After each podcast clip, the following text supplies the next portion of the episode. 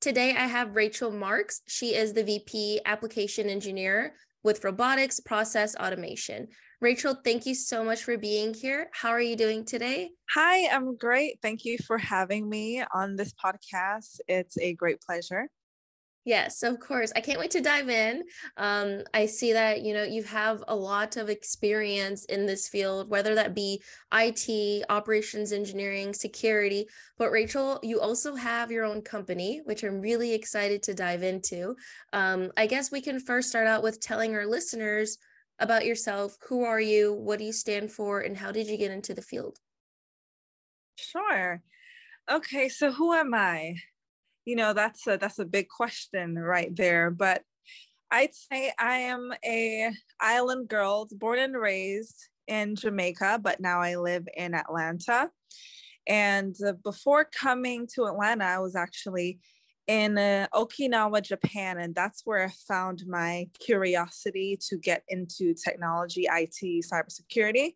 And I was around a lot of military, military affiliated people who were in tech, and it was just a new world to me, and I was very interested in it. And they told me, hey, you know, if you want to get into the field, I recommend Security Plus. So you can get like an internship at the hospital um, in the I T team. So, you know, I got my Security Plus certification, which is from CompTIA, and I started my journey just interning at the hospital, working at different clinics, installing like computers and printers and things like that, as well as shadowing a security engineer. And then I came back to the States, and that's when I got my first I T job.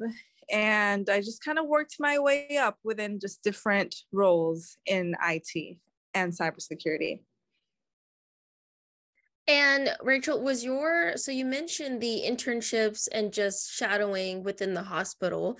Um, were those opportunities during the military in Japan or after that?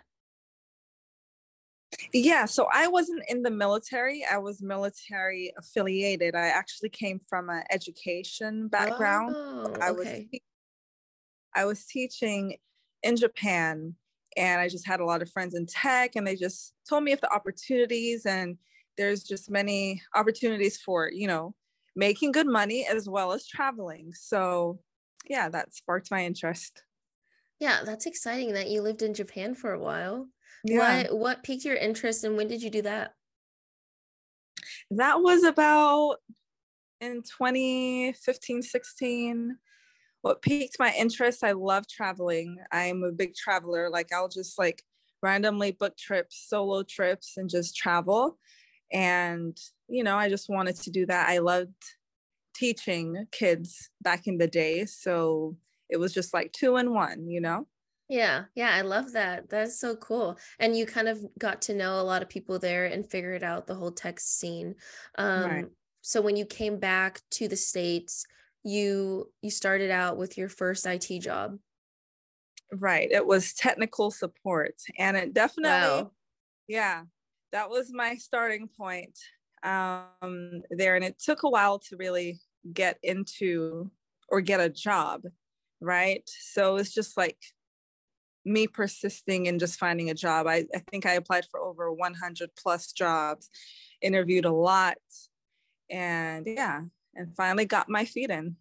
And you got your feet in. Did you, when, and that's great that you did, when you did your Security Plus, do you think that kind of pushed you a little more, made you more, you know, recognizable to companies by getting the certification with, with no experience, right? You had no right. experience.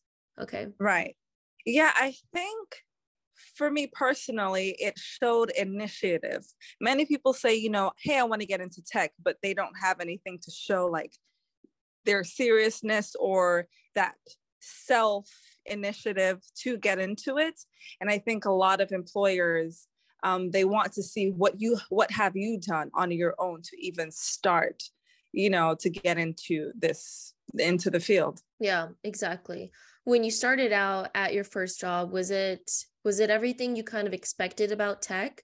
Was, was it the opposite? Um, you know, how did you feel when you started out?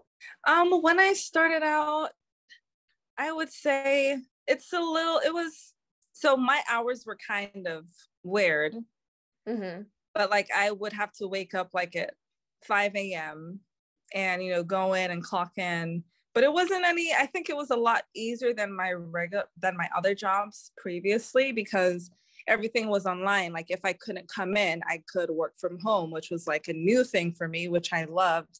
Um, and there was a lot of things that I was, like I learned on the job, but I think even my Security Plus certification helped me to actually live in these situations that I read about. It's just like, oh, I remember this in my exam, you know, and now this is what we're kind of experiencing. So it kind of make me, it made me self, like made me experience what I read in theory, if that makes sense. Yeah. I don't know. You know, it, it makes sense. I think, I think starting out, a lot of people have different expectations of, like you said, maybe the hourly, maybe the structure of pay. Um, mm-hmm. and, and like, speaking of your first one, how did you land it? Was it, was it by just applying? How was the process? Well, so I told you, I applied for over one hundred plus jobs, yeah. Right? Quite a so lot. For me, I was like, okay, I'm applying, not really getting getting anywhere. So I'm like, what can I do differently? I realized that I had to do something differently. And I realized a job that I applied for, it was right down the street from me. So I decided to apply for the job. They had an opening and I, you know, dressed up like I was going into an interview. And I actually went to the office and spoke with the receptionist there, like, hey, are you guys hiring? And she was like, yeah, we are, I T. You know, I told her like my interest in I T, things like that. And, you know, I took that initiative to actually go to the office, even though I knew that I there was a position and I had my resume and everything.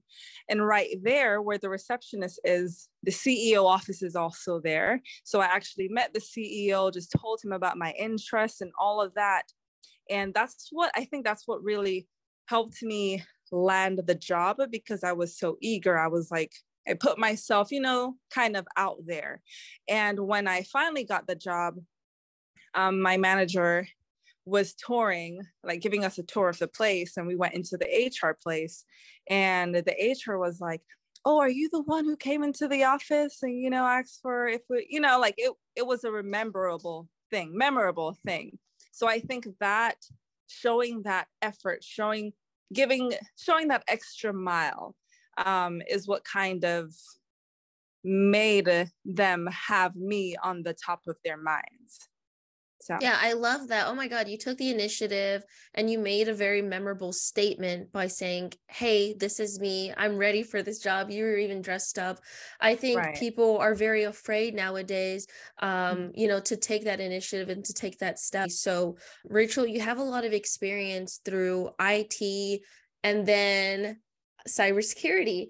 Um, and then, you know, with what you're doing now as an application engineer, I guess my question, and for our listeners, how did you get into cybersecurity itself apart from I T? Right. So my first cybersecurity job, um, before that, I was at a very big company and I was working in like point of sale systems and working a lot with um, different business clients.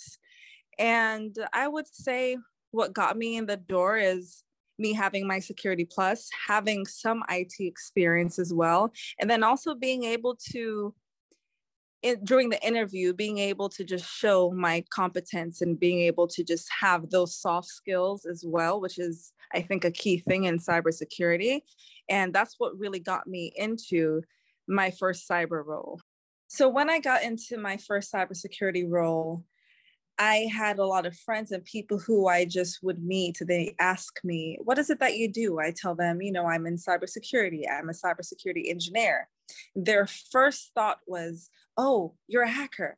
Oh, you know, you just code and you hack into things. And I'm like, no, this is not necessarily what I do. And I realized that there was a, I guess, simplistic view on how people see cybersecurity. So when I started Cyber Compound, I said, I need to bring cybersecurity awareness more about and let them know that it's not just a tech thing, it's a people thing, you know, it's a business thing. It's not just very niche, and it involves, I think, the whole world. Everyone is using technology nowadays, you know, and that's one thing that makes me love technology. It's that it reaches so many people, so many businesses, and I want to be a part in spreading that awareness and seeing how they can contribute to cybersecurity. I love that you started that based on how people viewed cybersecurity, and I think it's very common now with how they view it. And you just mm-hmm. creating a resource, right, for somebody out there just like us, or even I T specialists, to just be more cyber aware. Um, right. How can people reach Cyber Compound, and what's something that they can learn from it? Um, I would say you can reach us on our website, which is cyber compound dot com, as well as our Instagram, Cyber Compound. And we also have a newsletter that sends out just weekly news, training resources, and just learning material on cybersecurity. That's exciting. Is there, is there a future for Cyber Compound? Where do you see it going? Where do I see it going? I see it growing into a collective cybersecurity ground for just information, for insight, for awareness, reaching just technical people, reaching general audience. No, that's amazing. I I think there's so many different resources out there for cybersecurity news, but I think when you have something consistent and also very much on other social platforms, right? Like you guys being on Instagram, and I always see the posts, like sharing the Cyber Compound posts. Um, it reaches mm-hmm. a whole different audience. Um, right. And that's, that's so exciting that you're doing that. When you were younger, did you envision yourself doing this? Like, how did you grow up about learning about computers and, and security? Yeah. So I never really saw myself in tech. Honestly, I was always into the arts, very big in just like English. So if I were to go like twelve, thirteen, fourteen years back, I would have no idea that I would get into this. And what made you kind of choose your major in college, and even maybe prior, like your high school life, right? How did you make the decision to, to study cybersecurity as a major? Right. Um, so I would say my view was kind of different. It wasn't that I loved tech or technology. What I loved was reaching, interacting with all kinds of people and things. And um, I think technology does that. And I found that relation with how I love to travel, and I, I love to just explore different cultures and people. I saw that technology, you know, does that in all different areas. And, you know, I found that like, huh, okay, that's amazing. Technology is just, it reaches people, it impacts people. So that was my thing. That's such a good answer. That's crazy. It's like, it's like, what do people have in common? Like, what can you speak about? And it's food. And, mm-hmm. and now you're saying like, there's a relation with technology because there's people, it's bringing people from all around the world. Um, right. This might be off topic, but I'm just curious. What are your, some of your favorite places you've been to? Um, well, living in Japan was amazing. Loved the culture, the people. I was in Okinawa, Japan. It was an island. So a very small island. The beach mm. is like minutes away, which I loved. So Japan, Cuba as well. I did my solo travel there. Uh, amazing. I just, I loved it. People, culture, all of that. Yeah, I love that you're solo traveling. Some people, even me, I'm like scared sometimes, but yeah. But I think you just being, you know, seeking discomfort and putting yourself out there is exciting. And it has a lot to do with your journey in your professional life, with how you play a role in your personal life. So that speaks tremendously.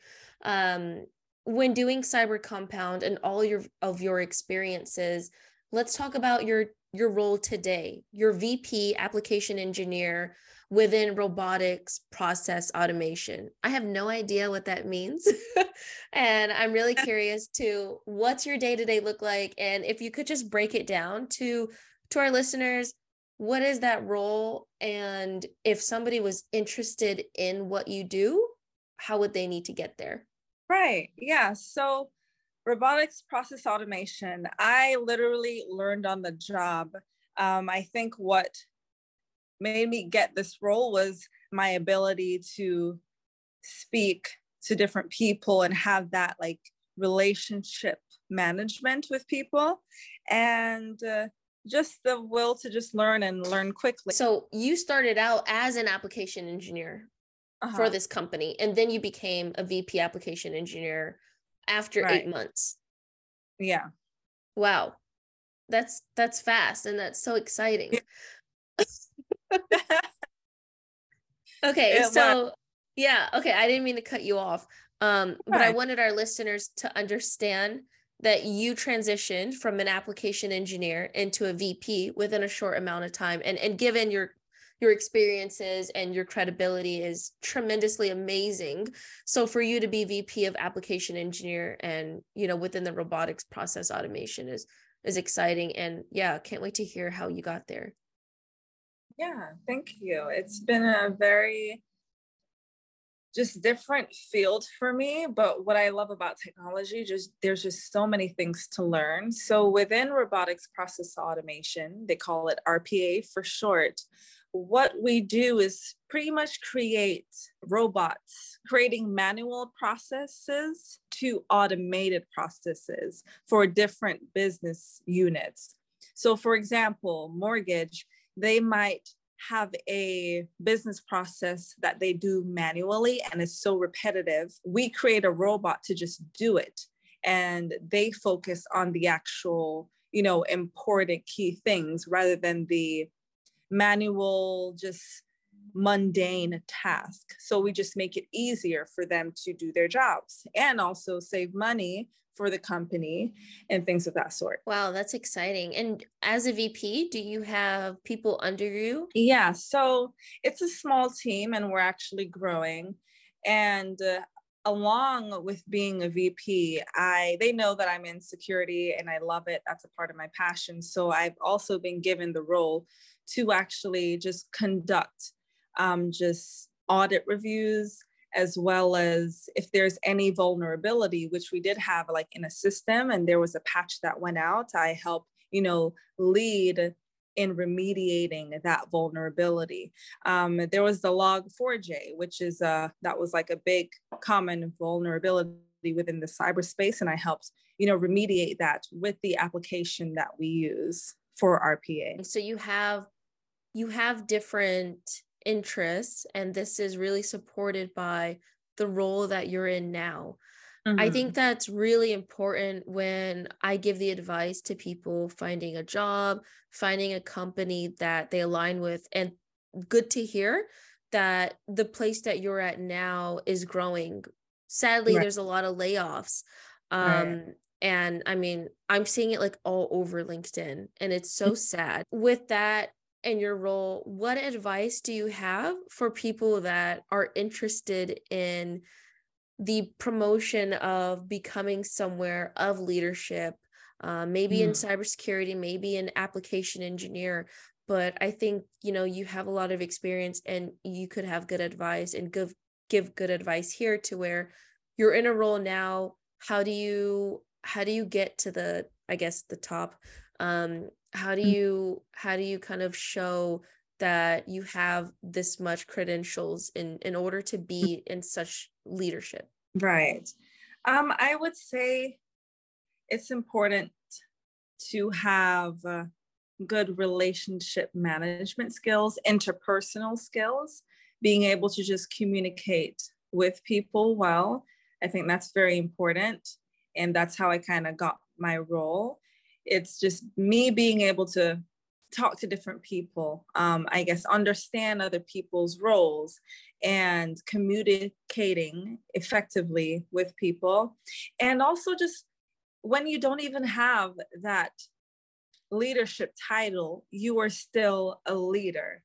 Um, also leading yourself and just being that self-motivated person, um, and just being on top of yourself, you know, and always just try to be better, and uh, not talking about competition, just being better than you were yesterday, better than you were in your last job, and being able to self-assess on what you can do better. What is it that you're actually good at? How can I build, you know, my strengths as well? So just having that self-awareness and having that, like, tracking your progress and just keep getting better with where you're at, and just don't stay stagnant. Just always work on yourself and get better, and you're you're bound to continue to grow and elevate. That's good advice. And I think it really shows that you also practice that, um, mm-hmm. based on your list of experience and, and all the things that you're going to get in the future.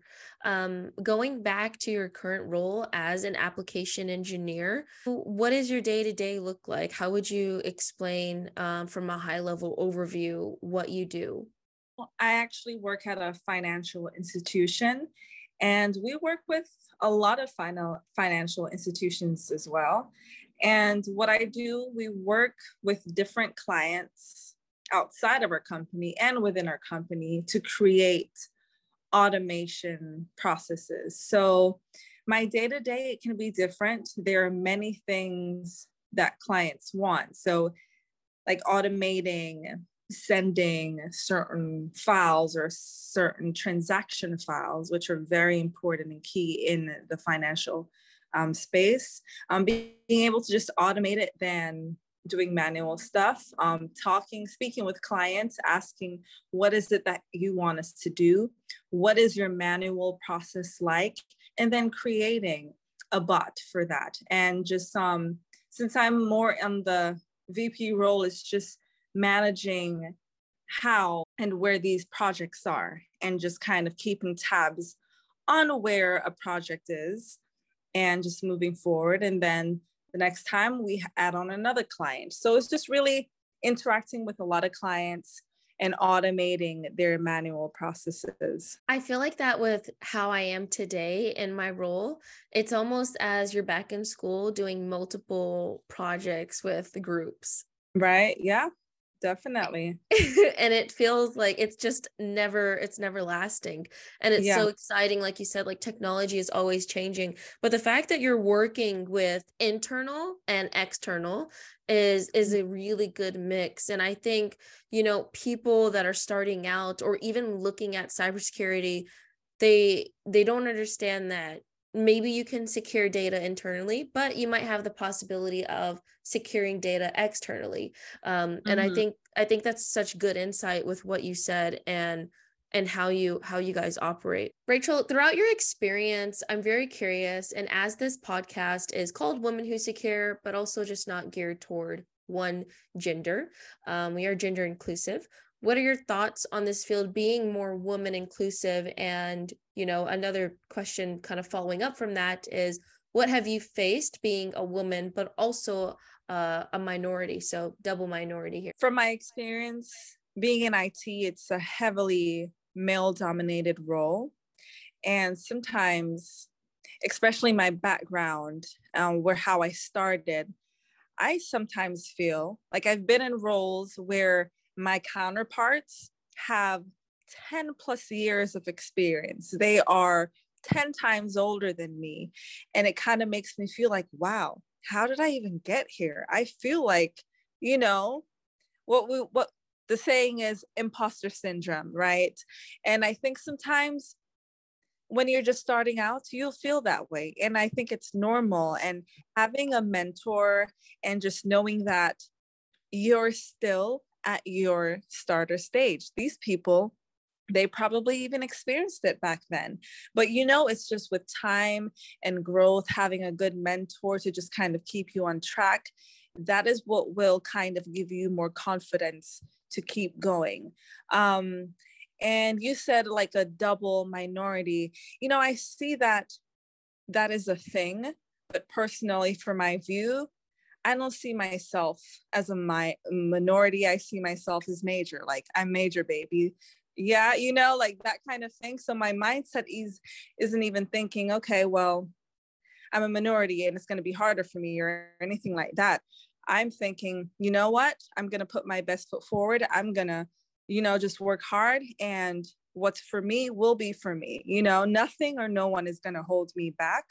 But I think there is, you know, a view, and it kind of intimidates us. So it's just not letting it get to us. We'll definitely have our second thoughts or our, our intimidation, but we just have to keep moving forward. And it's hard, but just do it. You do it when you're scared. Do it when you're trembling. You know, um, I've had interviews where I'm just like scared out my wits, just very kind of intimidated. I'm sweating, but they don't see that.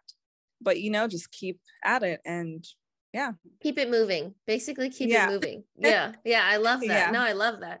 Very good advice. Uh, you also mentioned getting a mentor, having a mentor. Do you have a mentor? I do. I do have mentors who I actually connected with on LinkedIn when I started my cyber compound and just showing that interest. Um, people have reached out to me who are older and who have a lot of experience, and they want to, you know, help, you know, move me forward and, and keep me growing and things like that, and have me be a part of what they're a part of. So I do have a few mentors. What advice do you have for somebody who is seeking a mentor? Even like you said, them reaching out to you on LinkedIn, or even you taking the initiative. Mm-hmm. How does somebody approach someone in seeking continuous mentoring? So for a mentor, I would say, really make sure that you have built up your skills in cyber, even if you're not even in the field yet. If you have like a certification, any kind of hard skills, you have those to show a potential mentor, hey, I'm doing this, you know, this is, you know, what I'm doing. And they're able to be like, okay, I can tell this person is serious, because they, they have, you know, they're busy too. So they want to invest in someone who is willing to also invest in themselves. They don't want to see it as, oh, this person hasn't done much of anything, you know, how am I going to help them if they're not helping themselves? So what I would say is help yourself, have those hard skills, have that self-initiative, and then reach out to someone who seems like they can actually, you know, enhance your career, enhance your, your network and all of that. So you playing the part, then, you know, they see that you play the part and they, they'll be willing to do it. It's really essential to have a mentor that also just understands your path, but also right. your future. Just like you said, how are they going to enhance you? You know, speaking of mentorship and even advice on the topic of self-initiative, can you talk a little bit more about how you've negotiated in your previous roles or even the role you're in now? Is it easy to have that conversation, or what advice mm-hmm. would you have around negotiating? Yeah. Okay. So negotiating, you know, I think that's a big thing, um, important thing as well. Um, when I first got into my cyber role, I think I realized that I had to do some research on my end and see, okay, what is the average benefits or salary for this particular role? Um, the role that I was in before, I was waking way more or less, but to myself, okay, if I'm going to do this role, this is the value that this role brings. And I'm not going to look at what I've made recently. I'm going to look at, if I make this role, this is my actual value. And uh, I would say researching and know what your value is in terms of skills, um, and ask for it. Um, don't be afraid to ask for it. If they're not willing to negotiate or willing to give you that value, um, I would say that's not the right company for you. But I would say don't be afraid to negotiate. Um, okay. And when I researched, did my research, I was like, whoa, that's a lot of money. Like, I've never made this much. But I'm like, okay, well, I'm still going to ask for it, because what could I lose, you know, from me asking? So, you know, I asked them for this particular salary because of what they require of me. And uh, there was a little bit of back and forth, but in the end, they actually did accept my negotiation. And I, I think let's not have fear hold us back. And I think sometimes that's such a big thing in just starting off or just negotiating and seeing your value. It's just go with the highest shot based on what you see, based on your research, and go with there. And if they can't match it, they'll be, be like, okay, well, we can do this for you, you know? And then if you accept that, then hey, go with it, but never lowball yourself. Right. I, no, I love that. No, you did really well. I think uh, the biggest thing is that you said, what is the worst you can get? And that's a no. Or right. Just like you said, they can counter offer. Right. And a lot of people out there, not even just women, but a lot of people don't negotiate. Like, yeah. Just like you said, they'll say, oh, this is the average salary for this role and I'll take it. Um, mm-hmm. And I think, you know, going back on negotiating, it's really important to even negotiate your hours, your benefits, your, your, you know, not even just salary. So, mm-hmm. you know, I think it's important, like today, if I, you know, if I was to negotiate, and how I negotiate is I look at the salary, I look at the benefits, but another thing that's very important to me is continuous training. Right. Yeah. That is important. Yeah. Like, do they have that in the budget? Am I going to be able mm-hmm. to, you know, do my Security Plus? I think, I think these are all valid points, and I couldn't agree with you more. I loved, I loved how you mentioned training, because that's also a big thing for me. It's like, how do you, what do you do with like training and growing? Is there opportunity for growth? That's also an important thing. And, and honestly, in one of my roles, I realized that there was a lack of training, a lack of, okay, hey, I want to take the cert. Are you guys mm-hmm. willing to do this? There was a lot of pushback, and I realized, okay, this company might not be for me because I'm trying to grow and they're not really supportive, supportive of that. And that's an, another important thing. Yeah. Yeah.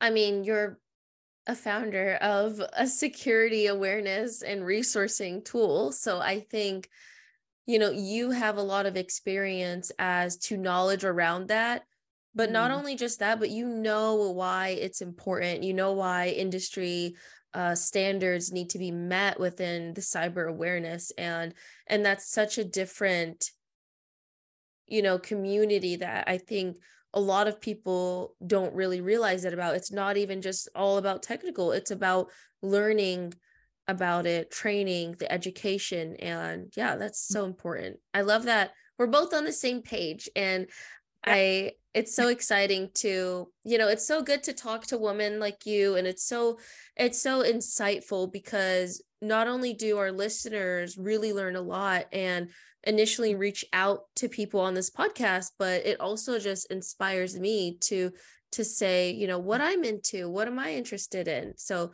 yeah, I, I'm so glad that we're here talking about it. Yeah, I am too. It's been been very empowering. You know, I feel like we have that like-mindedness in certain things when it comes to security. So it's been right. really good. So you're in Atlanta right now, right? Mm-hmm.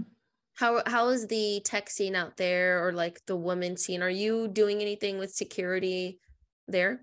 I am. Uh, you know, everything has been remote lately, and every everyone, every company is kind of starting to get back to in-person um, meetings, or just like visiting the office every now and then kind of thing. But being involved, I'm actually speaking at an ISACA event in March. Oh, exciting. Congrats. I'm very excited about it. And it's going to be about how R P A, Robotics Process Automation, Um, lessens risk in business operations. So I think that's going to be my first step into the in-person type of um, connecting and networking. And I'm really looking forward to it. That's exciting. With, with everything going on um, and, you know, different speaking engagements that you're going to be in, even Cyber Compound for our listeners and me as well, what can we look forward to you doing in the future? What what plans do you have within certifications or jobs or even more speaking arrangements? Right. Um, I definitely want to get into the speaking um, side of technology and just enhancing my ability to, I think when you teach, you also learn. Being able to teach, that means you're understanding more of just what you do. So that is like one of my goals, is to speak more and to just talk about what I do and just kind of teach people on what I even do and just like reducing risk in certain situations or businesses. Um, and also I would say with Cyber Compound, creating like a membership um, thing where it's just a group of people, like-minded people in the cyber world, connecting, learning, and growing in the industry. So creating that membership for Cyber Compound. Right now we have a newsletter, but we want to grow into membership where we can learn and just connect and build with other cyber individuals. Wow, what a bright future. Well, I can't wait to look forward to that. Um, Rachael, do you have any last words of encouragement or advice for our listeners? Just do it. No. Like Nike. Like Nike. No, but I, I would say take the initiative. Even when you're afraid, go after it, because what's the worst that can happen? They can say no and you move on, right? So one big a key thing for me is even when you're afraid, do it. Even when you feel like you might not have enough credentials or skills or background, still do it. Don't short sell yourself, because if you short sell yourself, other people are going to short sell you. So you have to first, you know, make that thing happen for others to make it happen for you. Wow. Amazing. No, amazing. I love that. Thank you so much, Rachael.